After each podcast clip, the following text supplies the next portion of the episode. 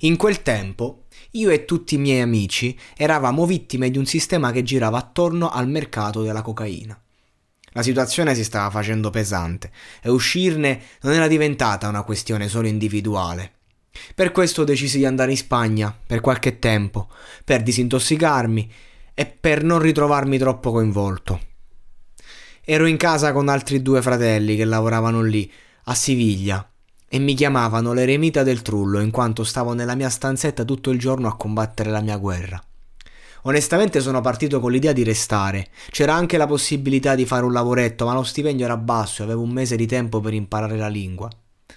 Della Spagna porterò sempre dentro la mentalità e la pace di quei luoghi, oltre a una bellezza architettonica che mi lasciò a bocca aperta. Tuttavia, per me esprimermi è l'esigenza più importante, soprattutto in quell'età.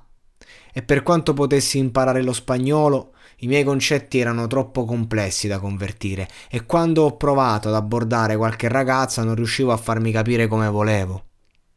Perdere la lingua voleva dire perdere la mia identità, una cosa a cui non potevo mai rinunciare e ancora oggi non sono minimamente interessato a una prospettiva di vita all'estero. Dato che lì era quasi legale, decisi di elemosinare un po' di affetto attraverso il contorto mondo della prostituzione. Per molti non si può considerare una storia il rapporto sessuale con una mestierante, ma si sbagliano. Quando lo fai, vivi a fatti concreti un'esperienza in prima persona con un'altra persona e anche se c'è un accordo verbale che si basa su una retribuzione, questo non toglie il confronto con un altro essere umano.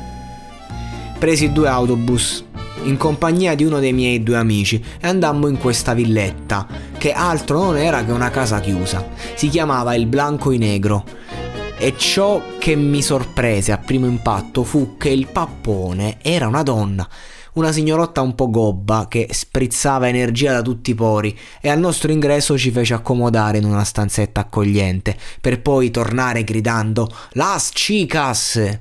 Entrarono una alla volta queste donne, alcune bellissime, altre veramente inquietanti, ma il listino prezzi rientrava nel mio budget e subito ho capito dove avrei indirizzato la mia scelta. Paola, di soli 26 anni, sembrava uscita da un film. Mi portò in una cameretta igienizzata e tenuta con una professionalità sconvolgente. Mi spogliò, mi mise a mio agio e fece volare il tempo.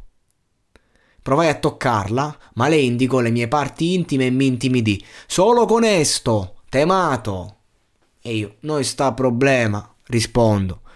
Terminato il tutto, ero ovviamente proiettato al ritorno, ma lei, desiderosa di spellarmi altro denaro, che non avevo, iniziò a parlarmi.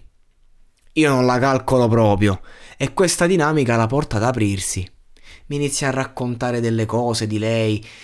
Io ovviamente non capisco molto, ma percepisco che la compravendita era finita e che quello che stavamo vivendo iniziava ad avere le sembianze di un rapporto umano. Mi chiede cosa stessi facendo lì dall'Italia e io con sincerità le dissi che stavo smettendo di drogarmi. Tu già che stai con una prostituta, tanto vale essere sincero.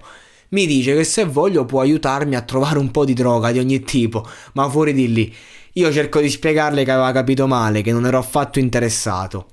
Usciamo dalla stanza, la pappona mi domanda come sono stato, io la ringrazio dicendo che la professionalità di quel luogo è sorprendente. Accade poi qualcosa che mi è rimasto, qualcosa che mi ha portato a raccontare questo racconto, scusate il gioco di parole. Paola mi abbraccia con affetto e dichiara «Mi amor». La cosa mi tocca in qualche modo, non sono stupido, so che è il suo lavoro, ma non posso negare che sia stato un bel momento e che mi porto dietro un bel ricordo di lei ancora oggi. Uscito da quel villino, ho raggiunto il mio amico che si è divertito a sentire i miei racconti, ma la verità è che mi sentivo ancora più vuoto di prima e con qualche soldo in meno. Quella notte decisi che sarei tornato a casa, in Italia. Avrei detto no a ogni offerta proveniente dal mondo che fuggivo, e che non avrei mai più usato droghe pesanti in vita mia. Partii qualche giorno dopo. Che bella Roma vista dall'alto, la guardavo ascoltando La Cura di Battiato in versione live con l'orchestra.